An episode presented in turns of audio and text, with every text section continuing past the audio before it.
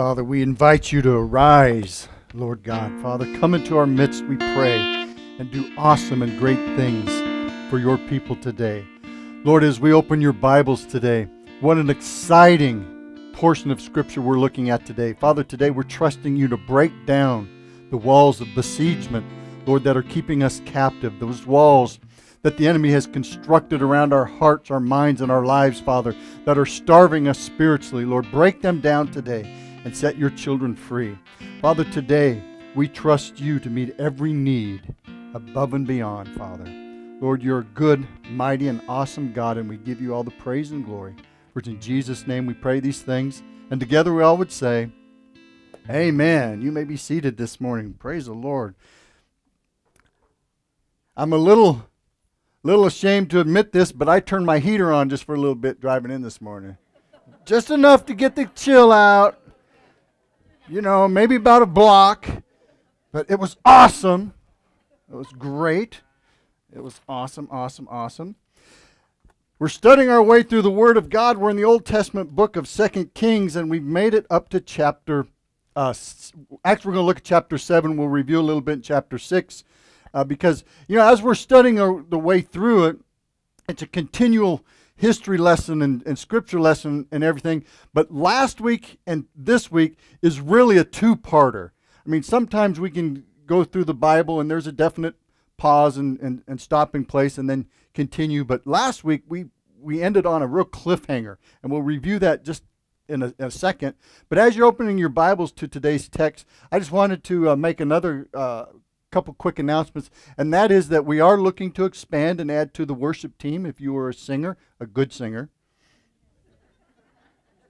at least at least McGuire's out, you know, uh, or a musician playing an instrument. We would love to have you uh, worship with us. Talk to uh, Rob or myself. We'll we'll get you fixed up. And also in the men's study that starts next week, it's going to be a great study. It's entitled "Sleeping Giants."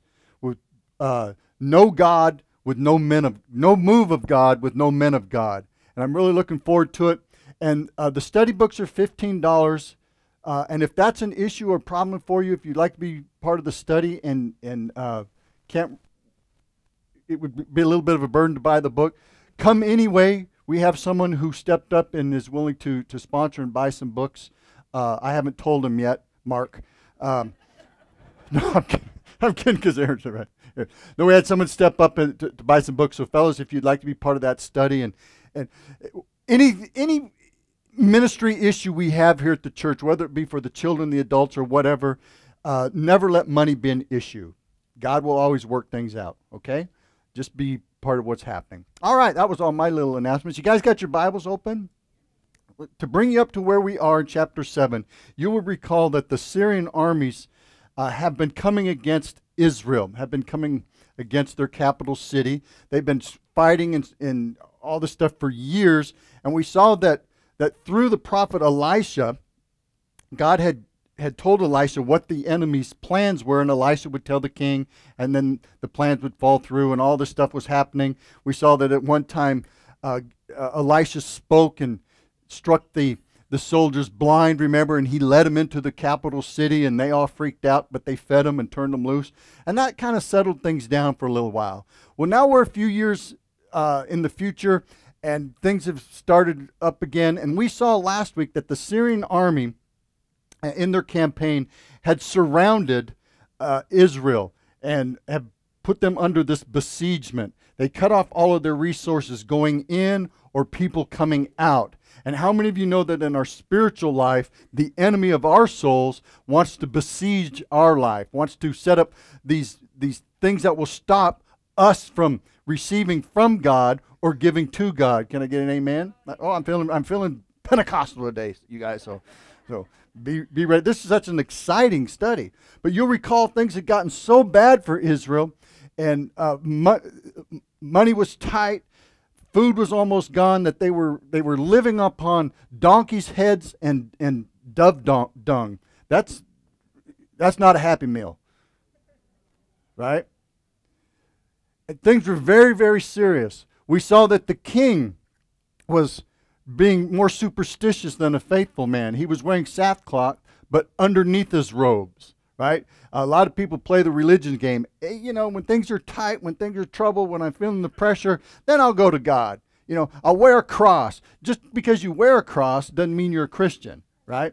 Now, I don't want to offend people that are cross wearers. Crosses are beautiful, but but don't put your your hope in beads.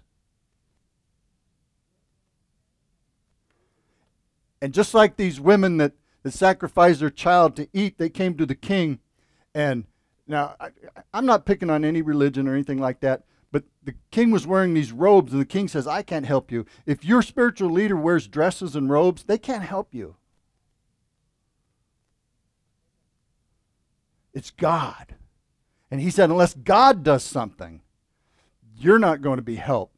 And we saw the sad, sad story of the two mothers, the one who gave up her child. They boiled the baby and ate the baby. And we saw that she was mad, not because she lost her baby, but because she couldn't eat again. Now, that's a sad, sad situation. Then we saw the king get so mad, and like a lot of people, uh, he blamed the man of God. He blamed the preacher. How many of you know that it's always the preacher's fault?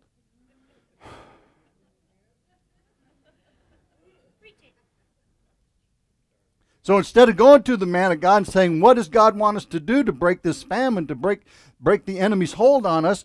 He goes to kill the man of God. Well, that doesn't work. And that brings us up to chapter 7. Now, if, if, um, if you weren't here last week, go in our archives. You can catch up to it because you really need to hear all of that to make all this look sense. But chapter 7 is really the good part. This is the victory part. And we're going to learn a lot of things of how we can get victory in our life and learn a lot of lessons. So I've entitled today's lesson, uh, Are You Sitting Back or Stepping Forward? Are you sitting back or stepping forward? We're going to see how to step forward in faith today, how to get victory, and how many of you know that God is more awesome than we could ever imagine. So Syria's blocked off their supplies, just like the enemy tries to, to choke us out, choke us to death spiritually. This is what's happening. It says in verse 1 of chapter 7 Elisha says, Now they finally are listening to the man of God. And um, I, I was going to read verses 1 and 2, but I don't think I can get through verse 1 without stopping. Check this out. Elisha says, Here's the first thing he says when there was trouble. First thing you need to hear and understand when there's trouble in your life, when you're feeling besieged in your life, whether it's a physical need, whether it's a financial need, whether it's a spiritual need, no matter what it is, here's the first and most important step. The man of God says, Hear the word of the Lord. Now remember, to hear the word of the Lord means more than just noise going around inside of your head, right? What to hear the word of the Lord means biblically is two things receive it and believe it. Elisha is saying, Now, I don't want to just talk to talk, but you listen and pay attention to what God says. Friends, I can't emphasize this enough of how important that is for us as believers. We need to be men and women of the Word of God. A lot of people, have you ever had someone who's not a Christian tell you, Oh, I read the Bible? Didn't make any sense. I don't know. Well, duh. You, I, I'm, I'm not going to talk Hebrew because I was going to say something in Hebrew. No, the un, unregenerated mind can't understand the things of God. And when we listen to God, we need to listen with the expectation of hearing what God says, receiving it. How do we receive the Word of God? To receive the Word of God is to obey the Word of God, to act upon the Word of God, right? And believe that it will happen. Friends, we have such, uh, such amazing potential between the covers of our Bible if we would just be people of God. So he says the first thing, hear the word of the Lord. Thus says the Lord, tomorrow, circle that word tomorrow. Tomorrow, about this time, a sheath of fine flour shall be sold for a shekel. Man, that's next to nothing. And two sheets of barley for a shekel at the gate of Samaria. They're dying left and right at the gate of Samaria because of hunger. They can't even afford to buy uh, this dove dung and, and, and donkey head, right? And Elisha, the man of God, says, Tomorrow at this time, write this down in your notes. You've heard me say this before because it's such an important spiritual principle. What a difference a day makes with God, right? What a difference one day makes with God. Friends, there's never a, a situation that's impossible with our Lord and Savior, right? So he says, tomorrow, you're not only going to be fed, there's going to be such an abundance that the food's going to be so cheap, you can buy all you want and still have any left over. Well, by the natural, that was impossible. And look at what the natural man said in verse 2. So, an officer on whose hand the king leaned. Now, this doesn't mean the king was crippled or anything. It means this was the king's right hand man. This was this guy was very high up in office. He was very influential, very powerful. He he commanded a lot of respect. Well, he answers the man of God. You know, there's always just like like we tell Christians to speak faith. How many of you know Satan always speaks doubt and unbelief, right? He looks over to the man of God and he says, Look, if the Lord would open the windows, it's actually the word floodgates in heaven could this be? Friends, if you're taking notes, please write this down. There's nothing impossible for God. You can write this one down too. God is not bound to the things that men are bound to. That word floodgates, it's actually it's translated in English windows, but it's the name floodgates. We first hear that word in Genesis 7:11. I, I can't say 7-Eleven without giggling and thinking Slurpee, but uh, right? What happened in Genesis 7 11 with, when God opened the floodgates, the windows of heaven? The earth flooded. Noah's flood. God's got some big windows. Right? Now, I bring that up because Psalm 78, 23, and 24, uh, that word transla- is translated door, but it says that God opened the same word floodgates. In, in Psalms, they use the word door, but it was the same thing in heaven uh, to provide manna for the children of Israel for 40 years. God's got a lot of things coming out his windows. Malachi 3:10 God tells us to bring all your tithes into the storehouse. That would be the church house that there may be food in my house. And he says test me in this. Listen to the only time God challenges us to test him. He says this Test and see if I will not open up for you the floodgates or the windows of heaven and pour out for you such a blessing that there will not be enough room enough to receive it. When God opens his floodgates, when he opens his windows and pours out his blessings, man can't contain it all. He'll flood the earth, he'll give you the food, he'll give you the, the blessings that you want. But we need to hear and heed and receive the word of God. That's worth the whole sermon right there, wouldn't you say? Praise the Lord. Let's keep going because I'm not done. I'm just getting warmed up. I'm I don't know why, but just I didn't get to preach Wednesday. So I'm I got like four sermons inside. You guys got any plans today? Okay. We see God's miraculous provision, and we've learned that what a difference one day can make. You may be walking in a spiritual famine today, but, friends, by the time you walk out here, now I'm not saying I'm going to be here all night, but by the time you walk out of here in four hours, you can you can you can be walking in blessing. That sound good? Well, let's keep let's keep going here. Whatever your besiegement in, whatever the the enemy is holding you hostage with, God will break it today, and He's got the miracle for you today. Let's just let's just go with that. So he says, even if God were to open the floodgates in heaven, uh, how could this thing be? Friends, once again, I think I said it before, but once again, we can't put stops on God. The world does, because the world looks at the world's ways, but we look at the eye through the eyes of faith to our God, right? So this guy represented uh, what a lot of people represent and that is showing a contempt for the Word of God. Right? Someone you might work with might be going through something, and you give them, you offer them some hope, you give them some Word of God, and they, eh, eh, you know, you ever experienced that? Contempt for the Word of God. And so that's what this guy represents. And look what happens to those who have contempt for the Word of God, those who shun the Word of God. Elisha says to him, In fact, you're going to see it. You'll see it happen but you're not going to eat any of the food. That is a very powerful line. Because there will be people who, who mock God and not take his word seriously. They'll see what's happening, but they're not going to get to partake in it. Isn't that sad? So you're not going to be doing that. So, verse 3, now here's where the story kind of shifts to outside the gate, and here's where we can make some more personal application. It says, Now there were, this verse 3, now there were four leprous men at the entrance of the gate. These guys, uh, I believe, speak more to you and I than Elisha or this king's guy. Uh, because remember, leprosy was a picture of sin, it was a picture of death. According to Leviticus 13, they couldn't live in the city, they couldn't live with their families, they had to live in the outskirts, they had to walk around saying unclean, they had to depend upon the charity of people to eat. Now there's a famine. Even the rich people weren't eating. So these guys were really having a hard time, right? And that's kind of a picture of us. Because of sin, we're leprous. You ever feel like you're sitting on the outsides of the gate, really, really needing something bad from God? Well, let me ask you this question. We're going to see some great things here. Are you dying or are you dining? Are you dying or are you dining? Are you feeding upon the awesome Word of God that He gives us?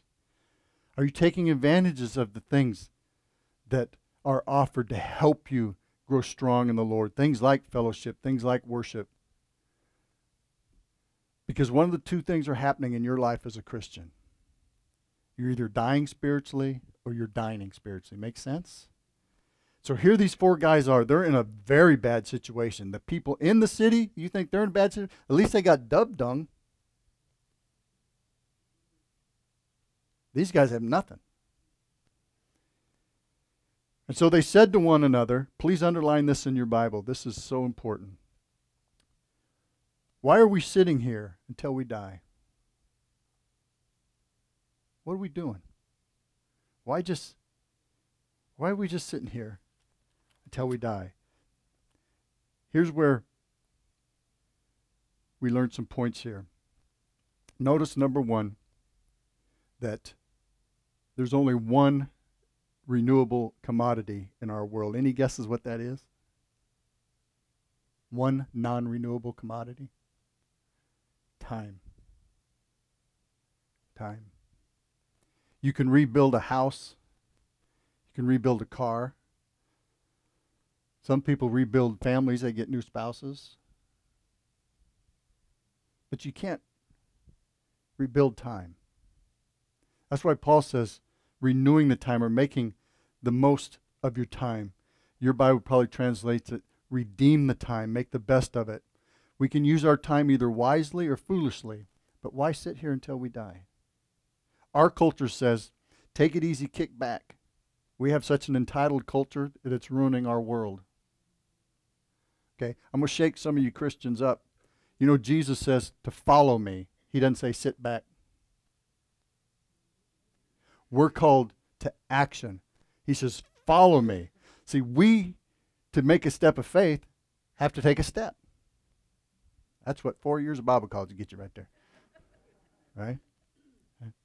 You see, God doesn't say, I mean, mankind, even in the churches today, mankind, Christians today are saying, let's go, or are saying, let go, let God. You ever hear that? You ever say that?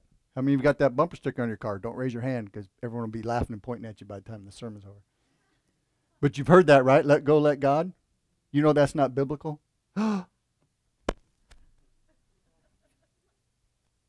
God says, let's go. We got to make a move. Why sit here until we die? Notice this God used lepers to heal and to save a whole city. You are not useless to God. They were lepers. They they were the, the bottom of the barrel. You might have someone telling you you don't amount to nothing. You're not qualified for anything. You're not good enough for anything. You fail at everything you do. Friends, let me tell you this. God ain't giving up on you. Don't let people tell you what you can do, what you can't do. Making sense? Right? Take a step of faith. Why sit here until we die? And so they says, Check this out, verse 4. This is very important. They say, if we enter the if we enter the city, the famine is in the city, and there we will die. Okay? The question is, why sit here till we die? You got some options when you decide to do something. Very important. They said, we can't go back into the city. If you're taking notes, please write this down. If you don't need this the person sitting next to you need this. You can't go back to the past. You can't go back to the past. Some people had good past. You know, having a good past is just as bad as having a bad past. Some people can't get over the bad things that happen into their life, and God's grace will get you through that. But some people are still living in victories that they won years ago, and you can't get any new victories. Friends, you can't go back to the past. Does that make sense? They said, if we go back into the city, we'll die. Look what else. He, he's not done. He says, now uh, if we sit here, we'll die. This is very important. I kind of made mention of this earlier. Uh, if you just stay where you're at, you're dead. Friends, spiritually speaking, if you don't move and grow with God, you will wither up and die spiritually. How do you know if you're starting to wither up and die spiritually? Well, the first thing you start getting very, very critical of your church, of your pastor, of other Christians. You're, you're dying spiritually. We can't sit here because we'll die. Can't go back to the past because it's past. We've only got one option. Let's move forward. The enemy's up there. That's right. You know how you get a victory? Through a fight.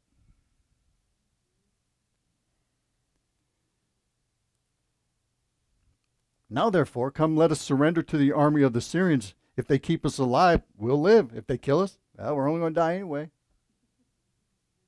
Now, not to make light of this by any means, but friends, as a Christian, you can accomplish great things for God if you're not afraid to die. Now, again, I'm not trying to be a smart aleck. I'm not trying anything like that. But heaven's our home. So if we have that assurance, why why should we be afraid to do anything? Why should we be afraid to, to charge the enemy? Okay, I'm to get a little not crazy here, but this is this freaked some people out. This has made some people mad. Do you know how many of you believe that there is no stronger force than the Holy Spirit in the world? Right? Then why are why do Christians think Satan has more power and authority on on October 31st than God does? How come Christians don't understand there's a difference between celebrating and approving an activity and evangelizing? Hmm? Why did why are Christians so anxious to say, you know, Jesus said, go into all the world and preach the gospel to every living creatures, unless they're trick or treaters.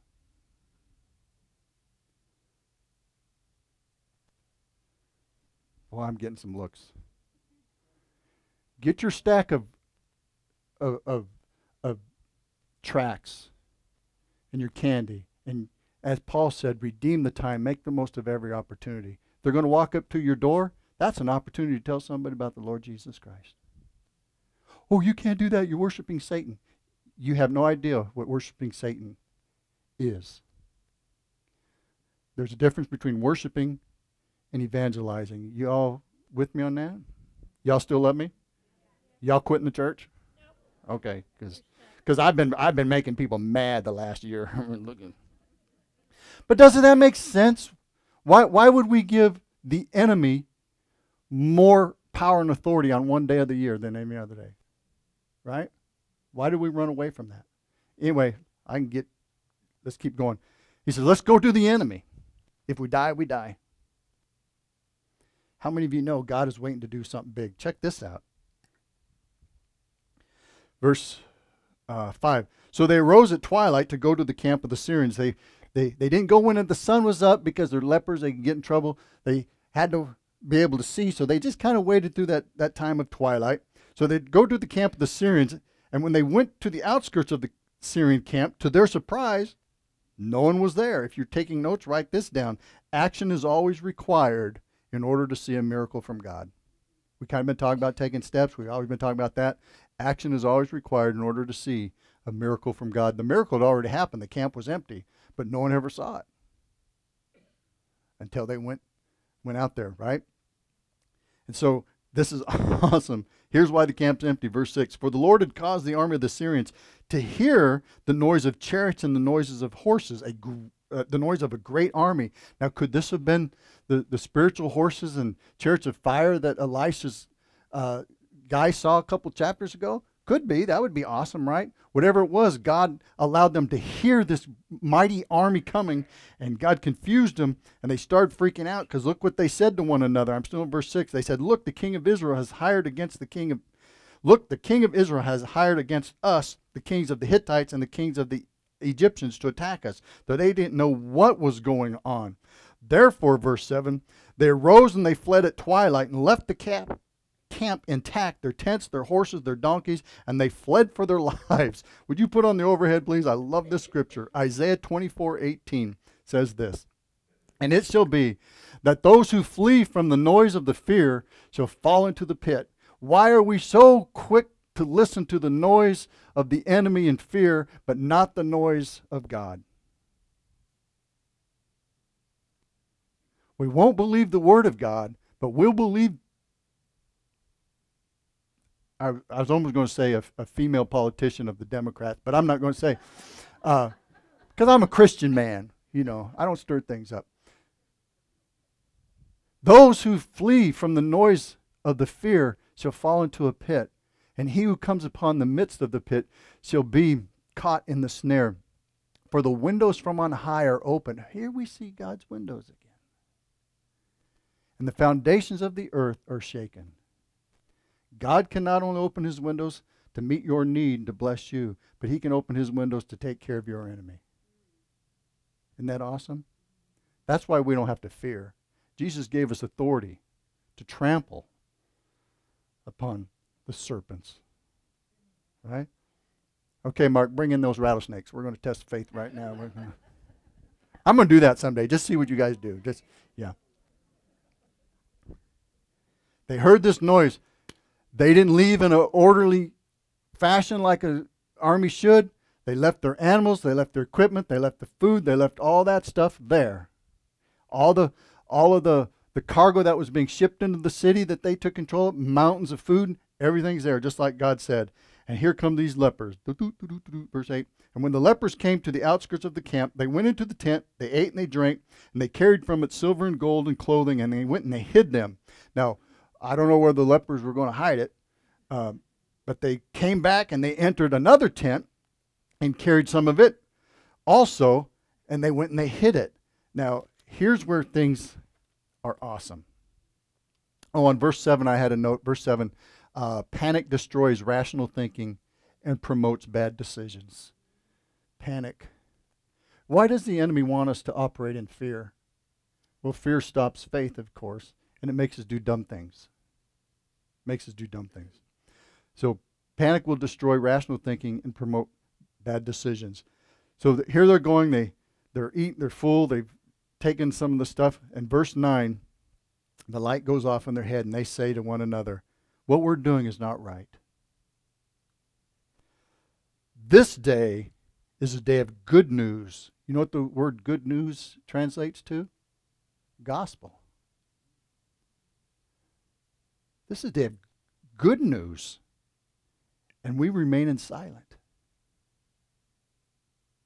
Friends, we as Christians have been given the good news, and too many of us remain in silent.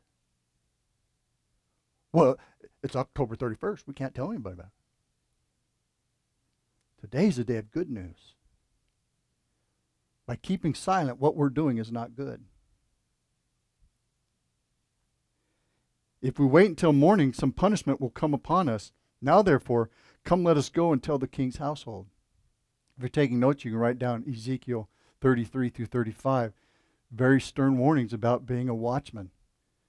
These lepers say, if we don't tell people about, about the good news, about the hope, about what can keep them alive here, some punishment will come. Do you know our responsibilities as the watchman on the wall, wall is that if we don't tell the people, we'll be re- held responsible for them? But if we tell them and they reject it, we've done our job. They said, if we don't tell somebody about this, a great punishment will fall upon us. Put on the overhead, please. Uh, Proverbs 25 25 says, As cold water to a weary soul, so is good news from a far country. Friends, we have a very spiritually dry world that desperately needs to hear the gospel of Jesus Christ. And we get too freaked out about being rejected, and we forget about there are people who are going to receive. See, very often the worst sinner is not the person who's out doing bad things, but it's the Christian who's not doing anything.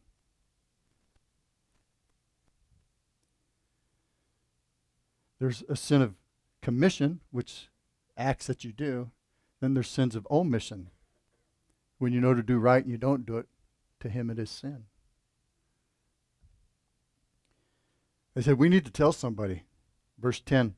So they went and they called the gatekeepers. Now, being lepers and living at the gate, they probably knew these guys by name because they've been living there for a long time and, and all this stuff. So they probably knew it. And so they call out to the gatekeeper of the city and they told them, saying, We went to the Syrian camp, and surprisingly, no one was there. There was not a human sound, only the sound of horses and donkeys that were tied up, and their tents were all intact. Everything was there, just people were gone.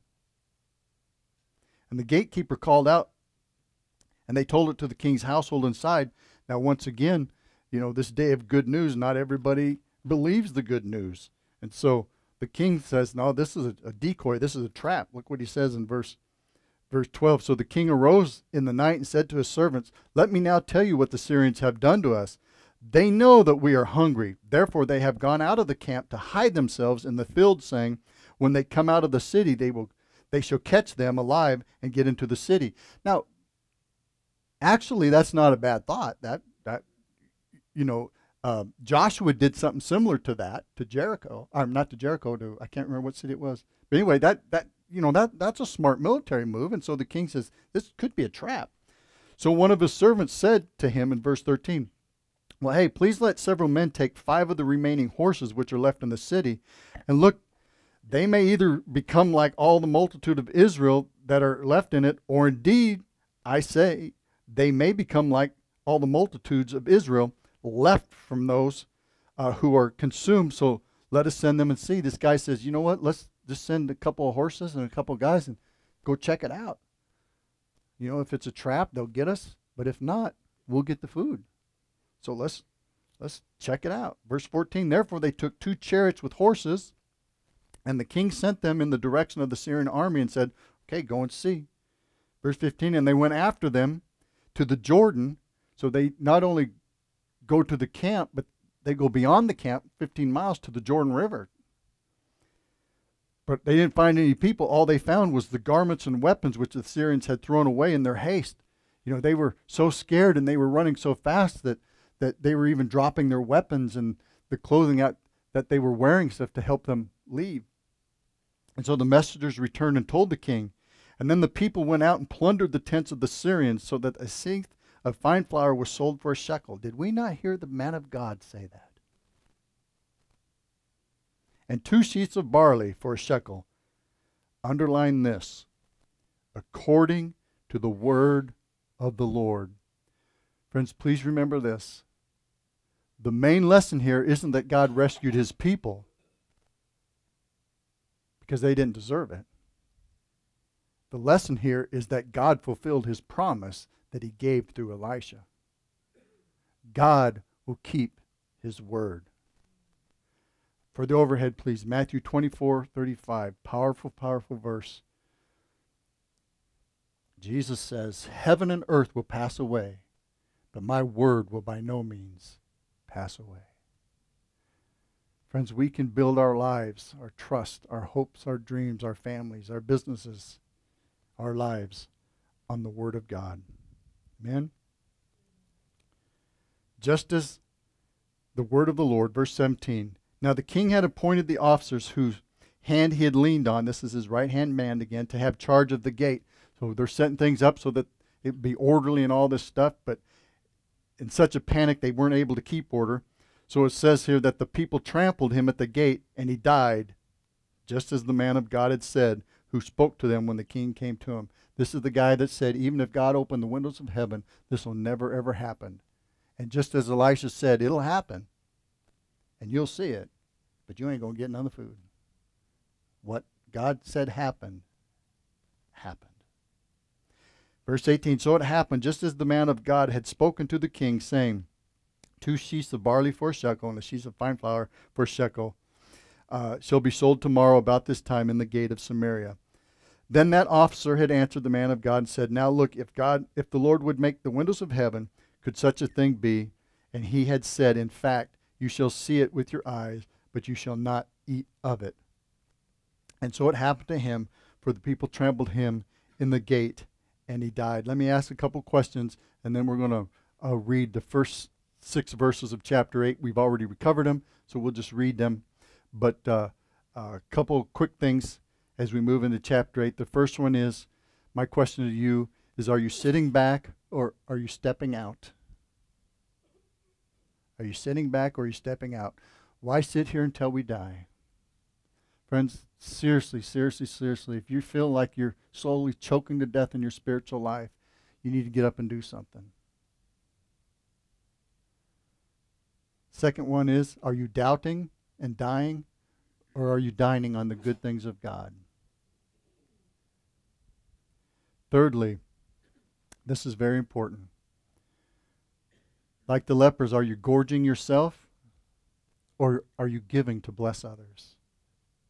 See, the thing with God is this we're not only to be blessed by the things and the blessings of God, but we are to be a blessing through which God flows through. Are you gorging or are you giving? Amen. Those are the questions. Now, as we close up here, we're going to read chapter 8, verses 1 through 6. We already covered them when we looked at chapter 6, but this just kind of ties it all up together. Kind of the end of this famine is broken. It says in verse 1 Then Elisha spoke to the woman whose son he had restored to life, saying, Arise and go, you and your household, and stay wherever you can, for the Lord has called for a famine. And furthermore, it, it will come upon the land for seven years. So the woman arose and did according to the saying of the man of God, and she went with her household and dwelt in the land of the Philistines for seven years. And it came to pass at the end of seven years that the woman returned from the land of the Philistines, and she went to make her appeal to the king for her house and for her land. Uh, because of things that happened through the seven years she was gone, the land reverted back to the king. She's now back in the land. The famine is over, and she's going through the natural process to get, get her land back. Uh, has her husband deceased in this seven years? We don't really know because he's not in the story, but uh, anyway, that's what's happening. Verse 4 And the king talked with Gehazi, the servant of the man of God, saying, Tell me, please, all the great things that Elisha had done. Elisha, this powerful prophet of God, the king says, Tell me more about this man of God and, and the miracles and the things. Tell me. Verse 5 Now it just so happened. With God, nothing just so happens. For the overhead, please, Trudy, put Romans 8.28. Famous verse of Scripture we all know, we all quote, we probably haven't memorized. And we know that all things, not just some of the things, all things work together for good for those who love God and who are called according to his purpose. Right? Seven years before this situation, this lady's son died. She called for the man of God. The man of God came. And through prayer, through seeking God, the boy was raised to life. It was a horrible day in that lady's life. She never gave up hope. She never turned her back on God. God restored her son. And check out what happens. Now, it just so happens as he was telling the king how he had restored the dead to life, this boy, who has now walked into the king's court with his mom. They just happened to be telling the story of the boy who died and God brought back to life. There he was with the woman whose son had restored to life, appealing to the king for her house and for her land. And Gehazi said, My lord, O king, this is the woman. And this is the boy who was dead, whom, whom Elisha had restored back to life. It just so happens, here he is. And when the king asked the woman, she told him. So the king appointed a certain officer for her, saying, Restore all that was hers and all the proceeds of the field from that day. And she left the land, the land until now because Gehazi happened to be there, just happened to be there, just happened to be telling the story of this boy. The boy walks in, and everything the woman had lost is restored to her. Friends, sometimes God allows us to go through very troubling things, things that are not pleasant, things that we wish we weren't going through. But, friends, can I just tell you, based on the authority of God's word, not on Clay's word, on God's word, we can trust God for all things. God's got it under control. You got a famine going on in your life, God will use that for something. God may be using that famine for you to get up and do something to bless someone else, like the four lepers saved that city, right? God's got you under control. God can handle it. We just need to stay firm and focused on Him. Does that make sense? You guys learn anything today? All right, you going to come back? Okay. Praise the Lord. Worship team, join me up here. Let's stand. Let's close our Bible study today.